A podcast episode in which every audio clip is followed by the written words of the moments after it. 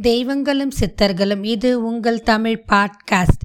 இன்னைக்கு நம்ம வள்ளலார் பெருமானுடைய தைப்பூச திருவிழாவோட சிறப்பான அம்சத்தை பற்றி பார்க்க போகிறோம் தைப்பூசம் ஸ்பெஷல் தைப்பூசம் அப்படின்னா எல்லாருக்குமே ஞாபகம் வருது முதலில் வள்ளலார்.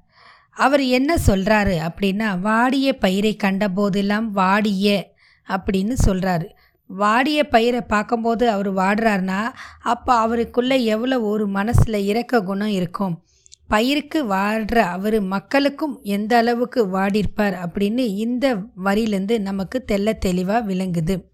இப்படி வள்ளலார் ஜோதியில் கலந்த தினம்தான் தைப்பூச திருநாள். தமிழகத்தில் முதல் திருக்குறள் வகுப்பு நடத்தியவர். மும்மொழி கல்வியை கொண்டு வந்தவர். முதல் முதியோர் கல்விக்கு வித்திட்டவர் என்று பல சிறப்புகளை பெற்றவர் இவர். பசு நெருப்பை அணைப்பதே ஜீவகாருண்யம் என்ற புதிய கொள்கையை தோற்றுவித்தவர். இவர் தனது தலையாய கொள்கையான ஜீவகாருண்யத்தின் முக்கிய நோக்கமாகிய பசி கொடுமையை போக்கியவர். சிதம்பரத்தை அடுத்த மருதூரில் ராமையா பிள்ளை சின்னம்மையார் தம்பதியருக்கு தவ புதல்வனாக ஆயிரத்தி எட்நூற்றி இருபத்தி மூணாம் ஆண்டில் பிறந்த இவர் ராமலிங்கம் என்பது இவரின் இயற்பெயரில் வளர்ந்தார். பிற்காலத்தில் ராமலிங்க அடிகள் வள்ளலார் அருட்பெருஞ்சோதியின் அருள் ஜோதி ஞான ஒளி திரு அருட்பிரகாச வள்ளலார் என்றெல்லாம் சிறப்பாக அழைக்கப்பட்டார். சொற்பொழிவாளர் இறையன்பர் ஞான ஆசிரியர் அருளாசிரியர் சமூக சீர்திருத்தவாதி இதழாசிரியர் போதகர் உரையாசிரியர் சித்த மருத்துவர் பசிப்பினி போக்கிய அருளாளர் நூலாசிரியர் தீர்க்கதரிசி தமிழ் மொழி ஆய்வாளர் இப்படி பல்வேறு முகங்களை கொண்ட இவர். ஒரு அற்புதமான மகான் சித்த புருஷன். எதிலும் பொதுநலம் வேண்டும் என்று கடைசி வரை எந்த பயனும் கருதாமல் வேண்டி வந்தவர்களுக்கு எந்த பாகுபாடும் கருதாமல் உதவிக்கரம் நீட்டிய ஒரு அற்புத மகான்.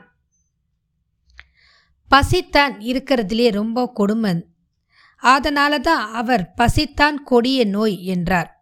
இன்றளவு மக்கள் அனைவரும் உழைப்பது வயிற்று பசிக்காகத்தான். அப்பர் வயிற்று பசியை போக்கிய மகான் இவர்.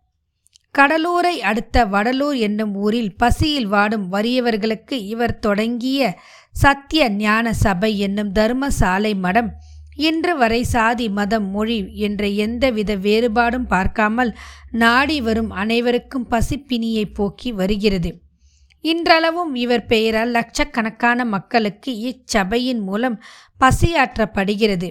வடலூரில் இச்சபை இருந்தாலும் உலகெங்கும் அவரது கொள்கையை பல்வேறு மக்கள் பின்பற்றுகிறார்கள். இவர் ஆயிரத்தி எட்நூற்றி அறுபத்தி ஏழாம் ஆண்டு அன்று ஏற்றிய தீபஜோதி இன்று வரை அணியாமல் எரிந்து பலரின் பசியை போக்கிக் கொண்டு இருக்கிறது. அந்த ஜீப ஜோதி எண்ணெய்க்கு பதிலாக சாதாரண தண்ணீரில் எரிகிறது என்பது அதன் சிறப்பம்சமாகும். கடவுள் ஒருவரே அவர் அருட்பெருஞ்சோதி. ஆண்டவர் அவர் ஒளியாக உள்ளார். அவருக்கு மனித உருவம் இல்லை. அருள் என்னும் ஆற்றல் உள்ளது. அதற்கு பெயர் அருட்பெரும் ஜோதி அருட்பெருஞ்சோதி தனிப்பெரும் கருணை அருட்பெரும் ஜோதி என்பதாகும். அந்த ஒளிதான் பல கோடி அண்டங்களையும் இயக்கிக் கொண்டு இருக்கிறது. எந்த உயிரையும் கொல்லக்கூடாது. சாதி மதம் இனம் மொழி முதலிய வேறுபாடுகள் இருக்கக்கூடாது. இறந்தவர்களை எரிக்கக்கூடாது. சமாதிதான் வைக்க வேண்டும். பசித்தவர்களுக்கு சாதி மதம் இன மொழி முதலிய வேறுபாடு கருதாது உணவளித்தல் வேண்டும். சிறு தெய்வ வழிபாடு கூறாது. சிறு தெய்வங்கள் என்பது வழிபாட்டுக்குரியது அல்ல. எனவே சிறு தெய்வ வழிபாடு கூடாது என்று கூறினார். காரணம் அவற்றின் பெயரால் பலி இடுதலும் கூடாது என்பதற்காகத்தான். எல்லா உயிர்களும் நமக்கு உறவுகளே. அவற்றை துன்பறுத்தக்கூடாது.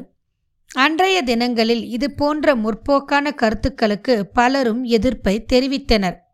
யாரும் ஏற்றுக்கொள்ள தயாராக இல்லை. ஆனால் இன்று அவற்றின் ஆழ்ந்த அர்த்தங்களை உணர்ந்து பலரும் அதன்படியே நடக்கின்றனர். இவர் பாடிய ஆறாயிரம் பாடல்களின் திரட்டு திருவருட்பா என்று அழைக்கப்படுகிறது. அவை ஆறாம் திருமுறையாக பகுக்கப்பட்டு உள்ளது. இந்திய அரசு இவரது சேவையை கருத்தில் கொண்டு ரெண்டாயிரத்தி ஏழு ஆகஸ்ட் பனதே பதினேழில் தபால் தலையை வெளியிட்டு சிறப்பித்துள்ளது. இவர் இன்னும் இறக்கவில்லை என பலதரப்ப மட்ட மக்களால் இன்றும் வரை நம்பப்பட்டு வருகிறது. ஆம் உண்மைதான். எந்த பயனும் கருதாமல் மற்றவரின் பசியை போக்கும் கருணையுள்ளம் கொண்ட ஒவ்வொரு மனிதனுக்குள்ளும் வள்ளலார் இன்று வரை வாழ்ந்து கொண்டு இருக்கிறார். அப்படிப்பட்ட அந்த மகானியை போற்றுவோம் வாழ்த்துவோம் வணங்குவோம். அவரின் வழியில் நாமும் வாழ வேண்டும் என்று கூறுகிறேன். மேலும் ஒவ்வொரு ஆண்டும் வரும் தைப்பூச தினத்தன்று அவரின் நினைவாக நம்மால் இயன்ற உதவியை மக்களுக்கு செய்வோம். பசிப்பினியை போக்குவோம். எல்லா உயிருக்குள்ளும் இறைவன் இருக்கிறான் என்ற நம்பிக்கையில் வாழ்வோம். எனவே கொல்லாமல் இருக்க வேண்டும். கொல்லா உயிர் வேண்டும் என்று அவர் சொன்ன பொன்மொழியை ஏற்று வாழ வேண்டும். இந்த ஆண்டும் தைப்பூச தினத்தன்று நம்மால் முடிந்த உதவியும் பசியால் வாடுபவர்களுக்கு உணவையும் அளித்து அவர் பாதையில் செல்ல வேண்டும் என்று கூறி இத்துடன் இந்த பதிவை நிறைவு செய்கிறேன். மீண்டும் மற்றும் ஒரு பதிவில் சந்திப்போம். வாழ்க